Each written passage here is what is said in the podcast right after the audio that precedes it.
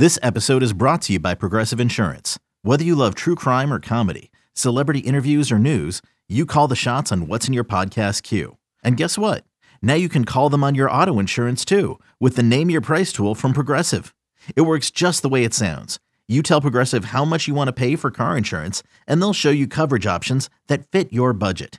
Get your quote today at Progressive dot com to join the over twenty-eight million drivers who trust Progressive. Progressive Casualty Insurance Company and Affiliates. Price and coverage match limited by state law. You could spend the weekend doing the same old whatever, or you could conquer the weekend in the all-new Hyundai Santa Fe. Visit Hyundai U S A dot com for more details. Hyundai, there's joy in every journey.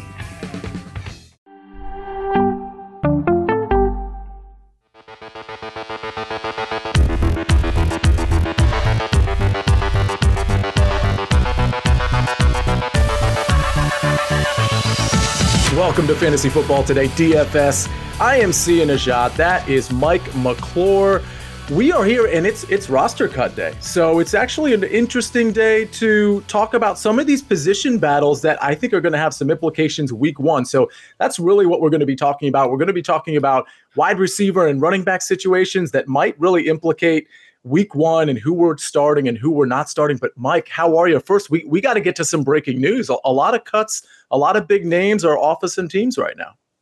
A lot of big names, a lot of big cuts. It's a really fun day because we do start to get some clarity. Chief gets excited when we get clarity. We're one day closer to week one.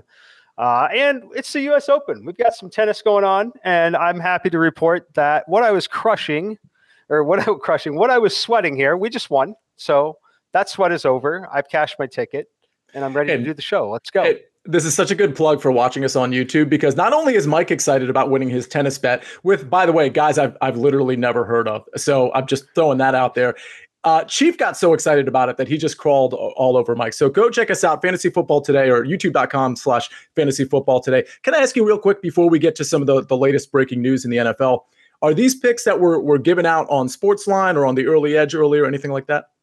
They were not. Uh, I haven't been on any shows today. This was a live bet um, nice. that I was making here as I was preparing for the show.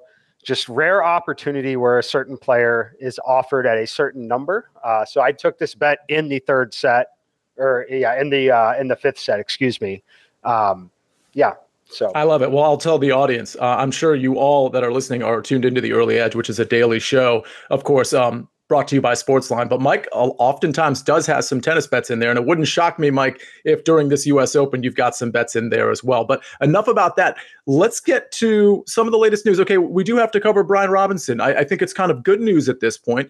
Unfortunately, Brian Robinson was involved in some sort of attempted robbery and in a shooting. He he was shot, it, it appears to be multiple times, but non-life-threatening injuries. Uh, he's already out of the hospital after a, a couple days uh, in the hospital. And, you know, it's it's never a good story when you lead with somebody got shot. But I, I Mike, I just think this is, I don't want to say a blessing, but I mean, this is the best this news could have turned out in terms of the non-life-threatening nature of, of this horrible uh, incident. Oh, yeah. Terrible incident, but absolutely fantastic news that we're getting. Uh, we fully expect him to play football at some point again here this season, which is fantastic news for him. Uh, just everyone involved. Uh, we're happy that he's going to be okay, and we'll see when he gets back with the team here. Yeah, and we're going to talk about later in this show when we get to some of the running back situations. We are going to talk about A- Antonio Gibson, so so hang on uh, for that. As everybody knows, we like to cater this too early in the D F S season, particularly for this show, week one.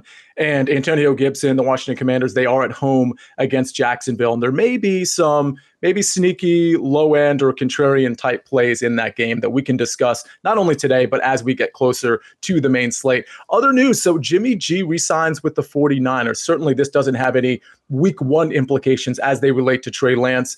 I do recall in our show, uh, one of our shows last week, you really liked the 49ers defense. Uh, let me just get your general shots, um, thoughts on Jimmy G resigning. And also, now that we're starting to hear that Elijah Mitchell appears to be healthy, are you going to be more willing to pair Mitchell with that 49ers defense on that week one Sunday main slate? Yeah, look, I think that I'm willing to do it. I don't know if it's necessary because of all the value we'll still have, but in a normal week, yes, I'm very willing to do it. Uh, and just overall outlook on the 49ers, you know, one, it, it's kind of cliche to say it, but it's so true. It's, it's, in, it's true in the college game. It's true in the N F L game. You're one play away from needing a backup quarterback in, in this football league. You are truly one play away. Uh, so having someone like Garoppolo there, having that kind of some clarity on that situation, I just think it's overall, it's a net positive for that team. Uh, so I, I think that it's a, a good outlook for them.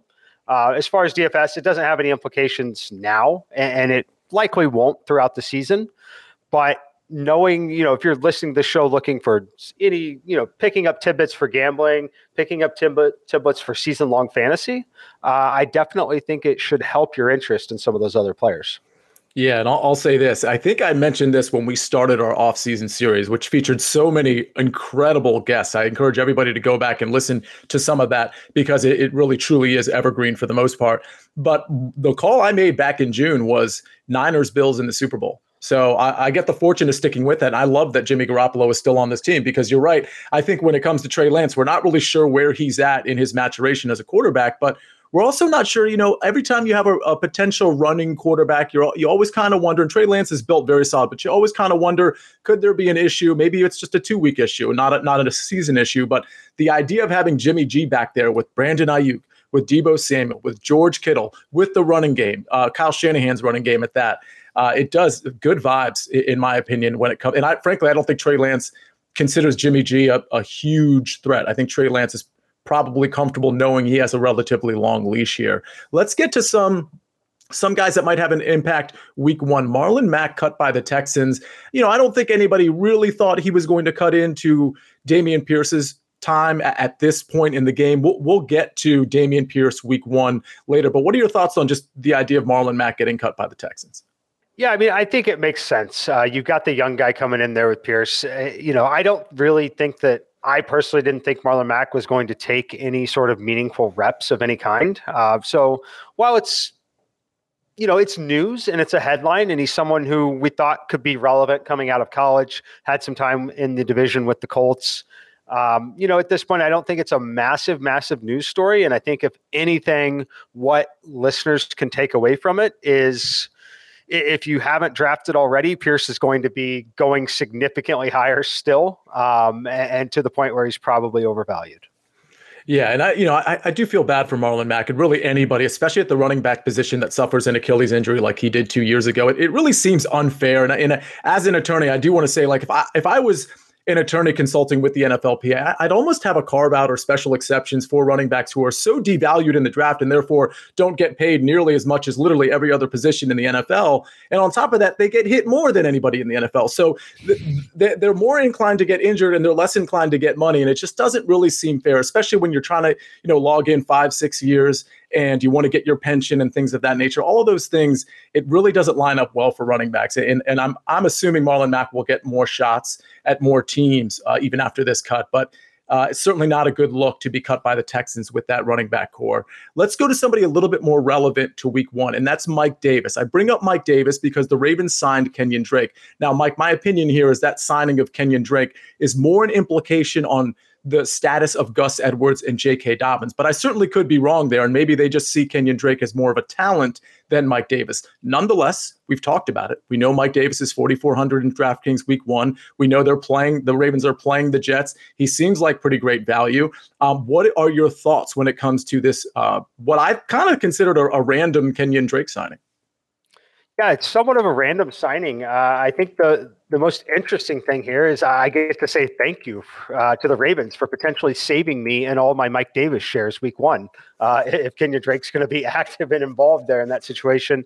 Uh, but I think you're right. I think what it the way I read this is it's not necessarily great news for Dobbins. I, I don't think Dobbins is healthy. I don't think he's going to be healthy, mm-hmm. you know, for the early part of the season. And I think that this is pretty obvious, right? Uh, I don't think you really go make that move if you thought that he would be ready by week two or three, even, uh, honestly, uh, at that point.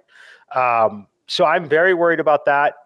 As far as week one, um, I, it has big implications w- with Mike Davis, but you know, Drake, if he, you know, we need some more clarity on that situation uh, that, that we clearly don't have yet at this point. Drake, if he's active and available to play and everything, he's only five thousand on the slate. Um, we might still be playing a Ravens running back uh, in week one. Absolutely. So let's get to, and I don't know that this has week one implications necessarily, but it, it certainly could from a, a slightly contrarian standpoint. We have Sony Michel, who was cut by the Dolphins. I think that's another surprise cut. And what we have there is Raheem Mostert is healthy now, but I think everybody is squarely focused on Chase Edmonds.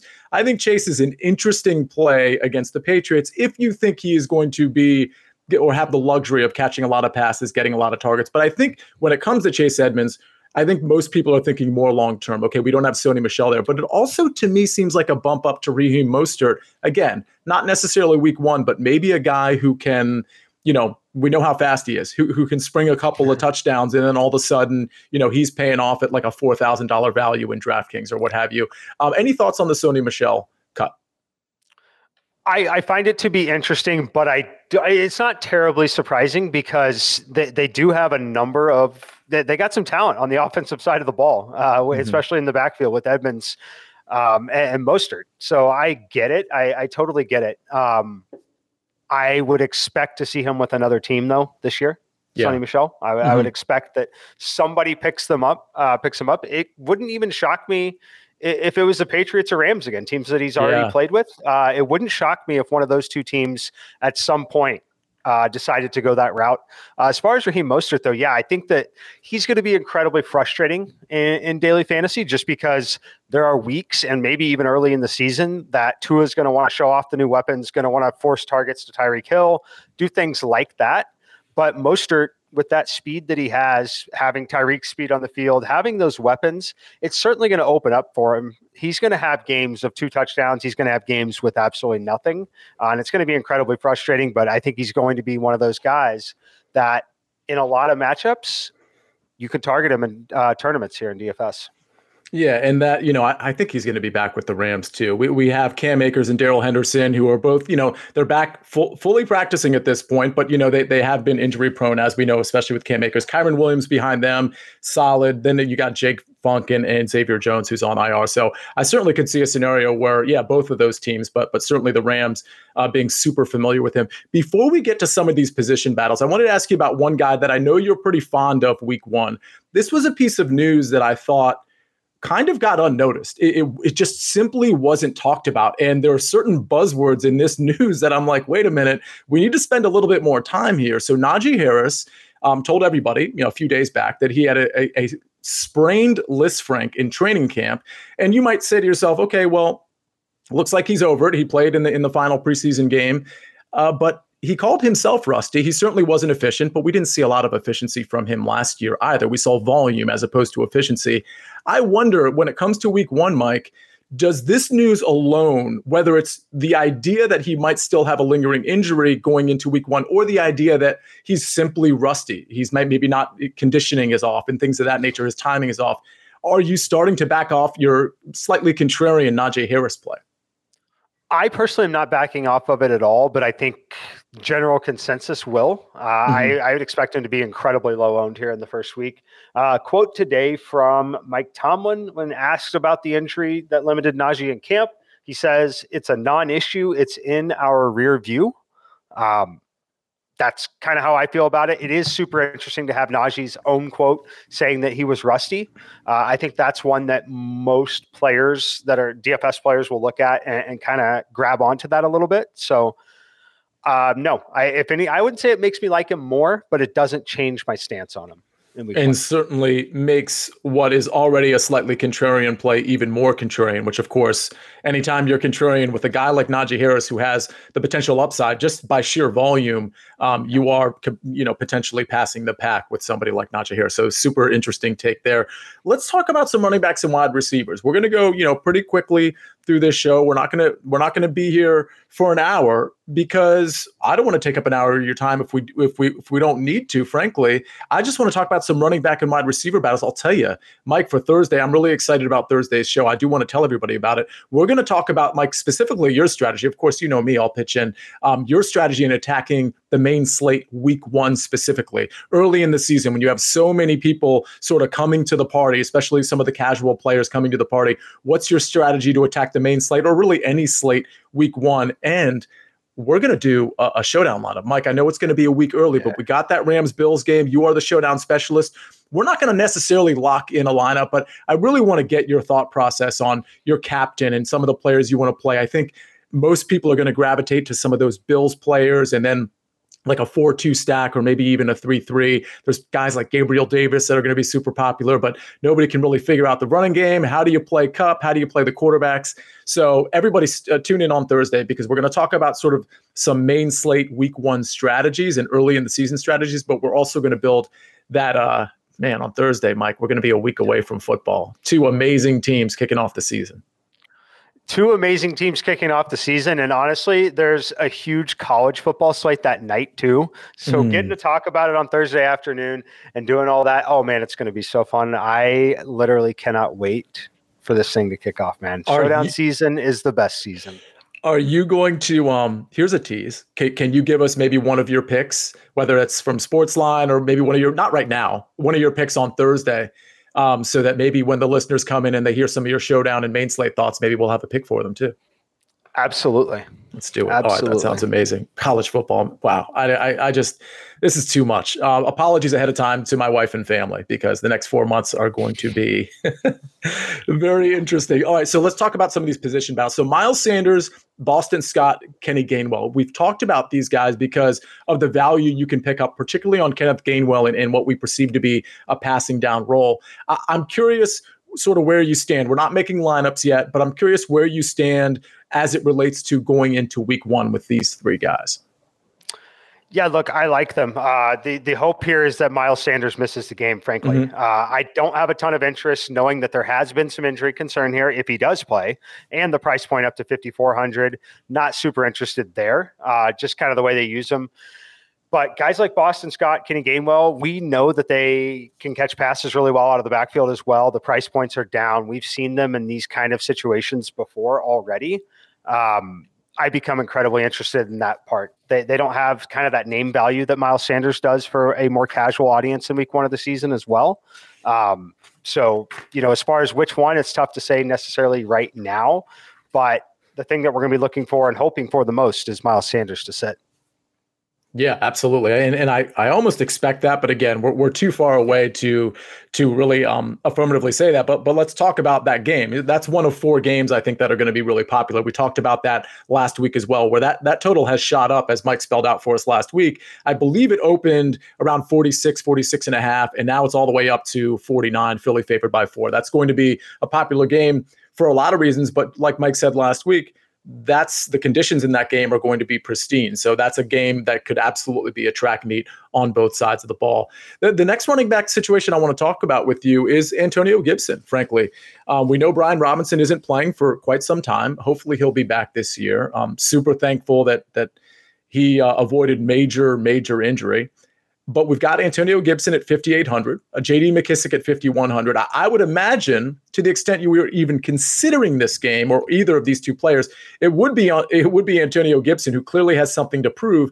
And is at a price point that's probably not going to be super attractive to people because that fifty-eight hundred zone, I think people would just prefer to go down to like an Elijah Mitchell or get a super savings in Mike Davis and then, you know, pair that with Uh, Christian McCaffrey, running backs like that. So any thoughts in maybe, listen, the front seven for Jacksonville, not great. Uh, any thoughts? Antonio Gibson needs to kind of put his stamp on this league because people are really doubting him. Is, is there a shot here? Oh yeah. I think that there's definitely a shot. Um, you know, he, he's got a lot to prove and it's a, you know, it, it's unfortunate circumstances for everyone, but it's a huge opportunity for him. uh, to go out there, and a pretty ideal situation for him in terms of playing at home against the opponent that he gets to play against. It's it's a pretty good opportunity to put some more, I won't say, it sounds weird saying put some more film out there, but to put some film out there and have, you know, a significant game in this spot. Uh, as far as, I don't like to speculate too much on Robinson and when he's going to come back. The most important thing is just that he, he's fine. Uh, he was at the team facility today. He, he went to the team facility today. It's, you know, surgery went well. We don't know the extent of how long he's going to be out, but the idea that he's back at the facility already, um, w- that's good. So as far as Gibson's concerned, I think that this is, again, it's very unfortunate, but I, I think he's looking at this as a huge opportunity for him still uh, in his career to go have this game here. Um, McKissick, I look, I like McKissick, especially if we get a game script where they're neutral or trailing at some point. Mm-hmm. I, I think he's going to be heavily involved in the passing game. My issue here is the price point at fifty-one. Uh, this is really a play that should be forty-two, forty-three, forty-four hundred. Um, so I, if I were to play one, it would be Gibson. Yeah. And, and I'll impress upon everybody. Well, a couple things here. One is I, I hope some of you are watching us on YouTube, because Frank is putting up all these stats, particularly last year's stats. And what you might have noticed with Antonio Gibson is it's not like he doesn't get targets. We know J D. McKissick is going to be the two-minute drill guy. We know he's going to catch a lot of passes, particularly in a trailing game script. But listen, Antonio Gibson has he was a, he was basically a receiver at Memphis, by the way. So, I mean, he absolutely has shown his chops. And in this game, I could absolutely see him getting a handful of targets. And I think the perception is going to be, well, McKissick's going to get those targets. But like Mike said, in this game script, I'm not so sure about that. So I think Antonio Gibson, yeah. from a contrarian standpoint, uh, certainly makes a lot of sense. Here's an interesting one. So one of the one of the flashy games of the main slate, it's in the afternoon. So we know the Chiefs in Arizona is going to be the, the really popular one, but either equally as popular or slightly more or less popular, of course, is going to be that Chargers-Raiders game in Los Angeles.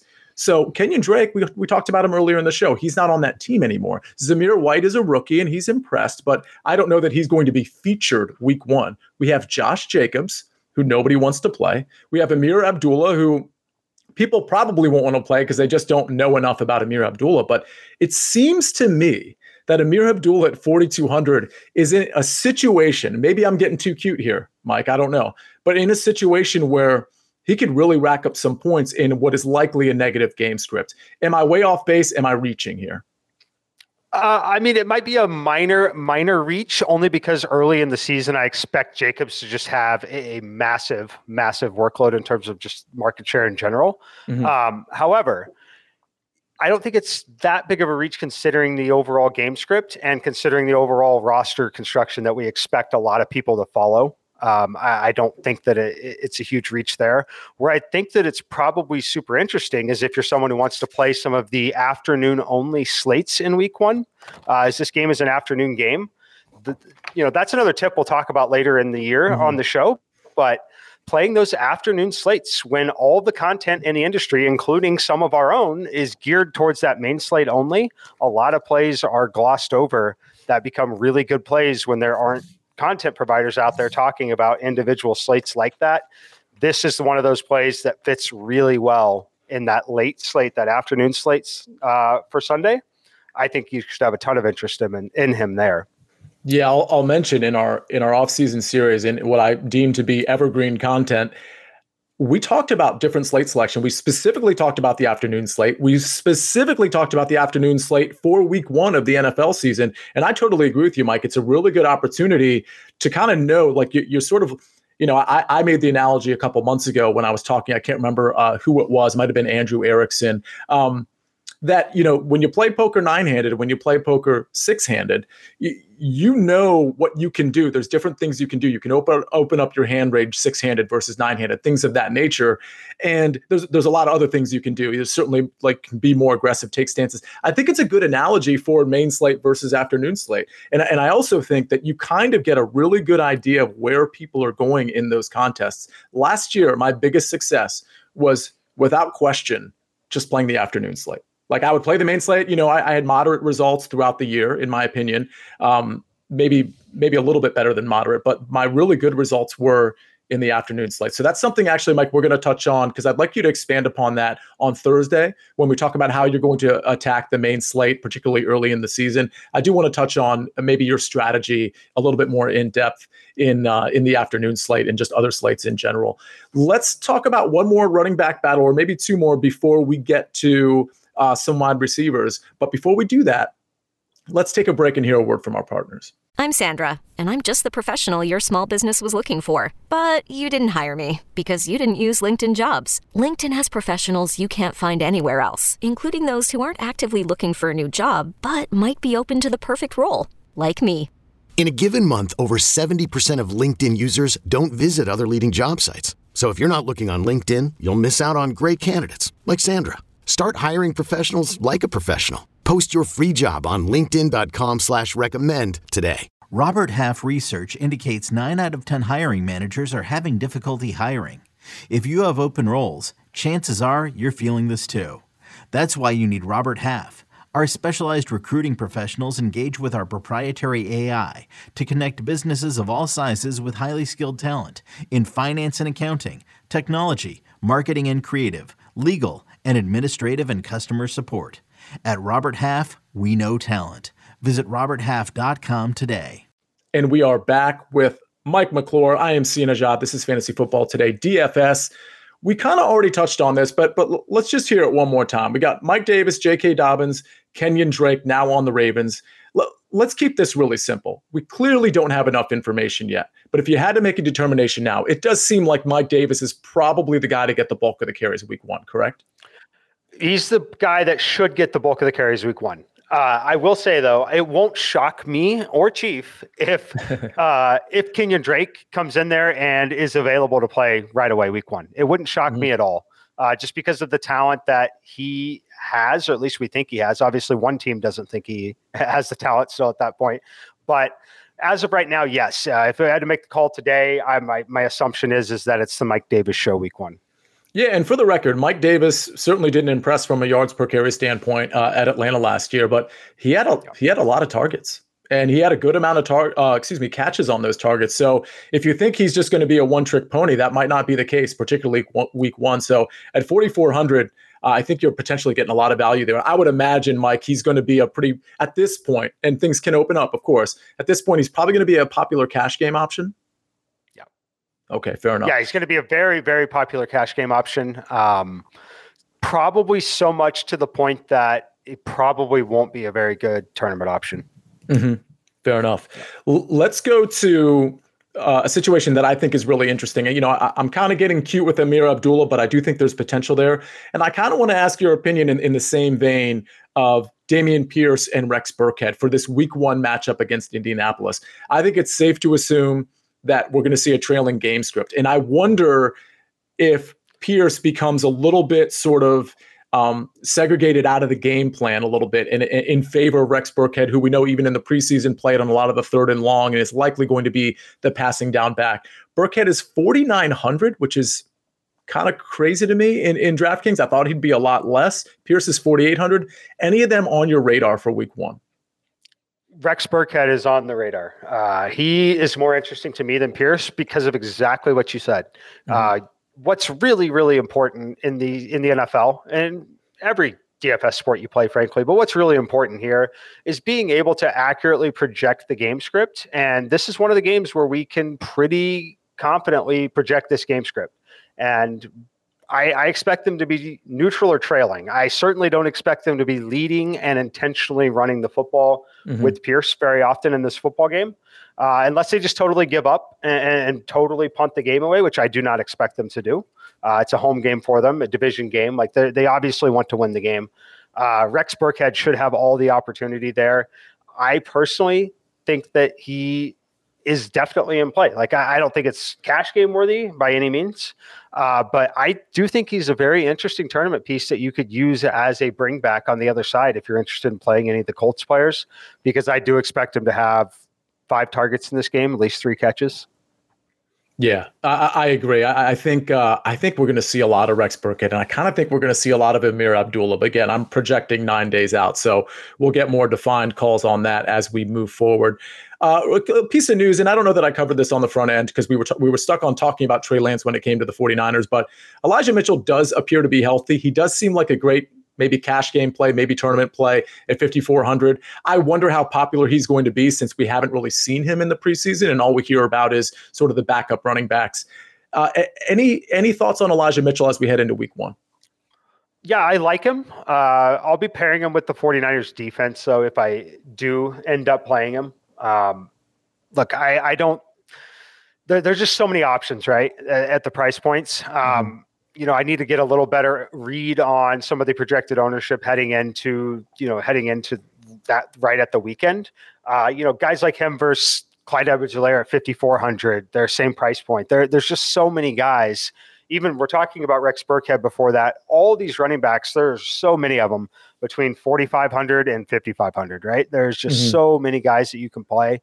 Um, I think that generally people will be a little bit scared off too with Lanson just because of his rushing ability, particularly in the red zone. Mm-hmm. Um, I think he's a fantastic tournament play. I don't think it's something you want to do in cash games at, at this point, but I think he's a fantastic tournament play. Absolutely. All right. So let's actually move on to, and by the way, you mentioned forty-five hundred to, to fifty-five hundred. We did spend a lot of time on Clyde Ed- Edwards-Helaire last week, and I suspect we're going to be spending more time on him next week as we prepare sort of some of our player pool uh, heading into week one. So a piece I'm very, very much interested in. Interesting that, that Ronald Jones, it looks like he did make the roster, right, Mike? The fifty-three? Uh, I believe so. That's what I was uh, getting ready to check on next. I believe that he did, though. Right. Yeah. So that's um. I, it's not super surprised to me, but I know some people were uh, pontificating about him not making the team. Let's talk about a few receivers before we get out of here. Clearly, from a position battle standpoint, you know, when it comes to the wide receivers, there's really not as much to discern relative to the running backs. But there were a couple guys I wanted to talk about just because I I love the games that they are in. Josh Palmer and Jalen Guyton are two of them. Josh Palmer has gotten all of the press when it comes to the Chargers' third wide receiver behind Keenan Allen and Mike Williams. I think that is a really great game to stack. I think a lot of people will be stacking that game on that side of the ball. Justin Herbert with Mike Williams, maybe with Keenan Allen. I think double stacks are certainly in play here, and I think Eckler can be part of that conversation, but I certainly think Josh Palmer and maybe a flyer on, on a lesser-owned Jalen Guyton are in play. Any thoughts on either of those two guys for week one against the Raiders in a huge total? Look, I love them. Uh, I think that they're fine to sprinkle in all formats. Uh, you know, we're thinking like big contests, milli makers, things like that. I think it's totally fine. Uh, when we mentioned it already, we'll talk about it again on Thursday, but these guys are fantastic plays on the afternoon only slate. You, mm-hmm. you play these guys on the afternoon only slate, you get to jam in the additional stud. The beauty is, is they have a quarterback that you're likely looking to play already with Justin Herbert. Um, just so many natural ways to stack them up or use them as bringbacks on the other side if you like the car stacks. Uh, so yeah, I, I like them both. Uh, as far as which one, I think that they're both low enough owned that you pick the guy you like and you don't try and be cute. Uh, this is one of those situations we see all the time where someone tries to get really, really, really cute and maybe play Guyton over Palmer because Palmer's projecting at six percent ownership on that slate and this guy's projecting at three percent. The six percent to three percent, just play the six percent guy that you really like, right? Mm-hmm. So yeah. We'll talk about that throughout the course of the season, but I would still play Palmer over Guyton. Yes, they will both be on the field at times. Yes, they can both catch a long touchdown pass, but Palmer is, is that guy for me. Yeah, six percent leverage is still pretty great is certainly the point yep. uh, Mike's making there. Uh, let's talk about uh, another game that it doesn't have the total we're looking for, but it, you know, it has some interesting pieces. It's the Colts uh, against, obviously, the Texans. We talked about Rex Burkhead, and as we were talking about Burkhead as, is, as an interesting play at forty-nine hundred, I believe it was, you know, I was thinking of like a skinny stack, but maybe not with J T, maybe with Michael Pittman, for example. Um, and I, uh, you know, I, I also want to play J T, don't get me wrong, but you got Pittman, you got Pierce Campbell, you got Alec Pierce. It looks like Pierce Campbell is the wide receiver two here. I don't know that I want to take a flyer on Pierce Campbell week one, but I do, honestly, I, I do have him in the back of my mind for the, the weeks going forward, particularly in games that might be more shootout-ish than this particular game. But your thoughts on Pittman as, as maybe a flyer in week one? I like Pittman. Uh, look, I, I think that there is a scenario here. There's a couple of scenarios. One scenario is the Texans come out and they're a little better than, than we think, and the game's a little more competitive, right? That That's mm-hmm. very much in play in a division game when you're on your home field. The other scenario is maybe they want to show off the new addition in Matt Ryan. Maybe they want to get a few additional passing reps in this game. Uh, that's not going to surprise me at all either. You know, some of obviously Jonathan Taylor has the big workload, right? And it's not going to shock me if he continues to have a big workload, but things could change in some of the offensive philosophy now that they have a guy like Matt Ryan back there. So I'm very willing to take a shot here on Michael Pittman and or Pierce Campbell. Pierce Campbell at what, thirty-three hundred? Uh, yeah. I think you could do a lot worse than that from a value standpoint. Yeah, I think that's a really interesting game. If if somehow the points come through the air, uh, maybe you can throw Naheem Hines into that conversation as well. If they somehow come through the air and not through specifically Jonathan Taylor, at least from a touchdown standpoint, um, you're really leveraging the field with those with those uh, contrarian pivots. Uh, let's talk about, before we get out of here, you know, I think this is a little interesting. Laviska Shenault uh, traded, obviously, to the Panthers. Uh, I don't really want to talk about the Panthers end of that. I mean, I think we're still talking Robbie Anderson and D J Moore as the primary receivers. I'm not really interested in that Carolina-Cleveland game from a D F S standpoint. I know, Mike, I remember from last week, you are interested in that game from a betting standpoint. Remind the listeners, what did you already bet on for that game? I have the Carolina Panthers money line. I played that at minus one eighteen. Uh, I already played. It's been a week ago now since I played that, but yeah, I'm on the uh, Panthers to win this game. So I think Travis Etienne is an interesting play against Washington. I, I don't love it. Uh, Washington's front seven is certainly formidable, but I do think Laviska Shenault frees up. Maybe I understand he's a receiver; it's different positions, but I do think he frees up a little bit more for Travis Etienne in the sense that I think they're going to be more willing to get creative with Travis Etienne now that they've gotten rid of Laviska Shenault, because I don't think Laviska was ever a true receiver. I think he was kind of a hybrid guy, almost like an Antonio Gibson type. He just certainly wasn't used properly by the coaching staff last year. So sort of, is there a nod up? I mean, again, I know it's different positions. Is there a nod up to Travis Etienne? And if not, do you like the fact that now that we we have the, the absence of Laviska Shenault, that maybe Christian Kirk or Zay Jones, Marvin Jones, maybe get a bump up, whether it's week one or early in the season? Yeah, look, I like Etienne a lot. Uh, I do think that they're going to use him heavily. I don't know that it's the best spot to deploy him. The price point, just not super, super attractive. Um, it, it can give a bump to the rest of the guys there, but I think that there are still a ton of mouths to feed in that offense. And I think that it, We we don't really have a clear guide on what it, the usage is going to look like across the board there. So I personally, on the Jaguars, I will be mostly avoiding them uh, throughout the first few weeks. And the reason for that is that there's such there's a lot of value across the board. And the likelihood that I am going to hit on them being right and them winning football games, because they're going to have to basically win football games still to be super, super relevant, in my opinion, uh, in, in D F S. Uh, I'd rather kind of wait and see. And if I miss out on it and I don't win the tournament, I'm guessing I can still cash my lineups without them. So that's a team that I frankly want no part of uh, in the first few weeks of the season. All right. Well, Mike, I think we got some some pieces in there that not a lot of people are thinking about. Some of those names, especially some of those uh, pass-catching running backs that, that might really be in play for week one that are getting a little bit overlooked. More on that next week when we start to build lineups and start to build our player pools. But again, on Thursday, we are going to be talking about our strategy going into week one, specifically week one of the N F L D F S season and early in the season in terms of how to attack the main slate, how to attack the afternoon slate. And we're even going to build a showdown lineup for that Bills-Rams game that I know all of us are really looking forward to. That is your updated look at position battles uh, and training camp, preseason battles, and how they might affect the week one slate. We will see you in a couple days on Thursday. Thanks for joining us on Fantasy Football Today, D F S.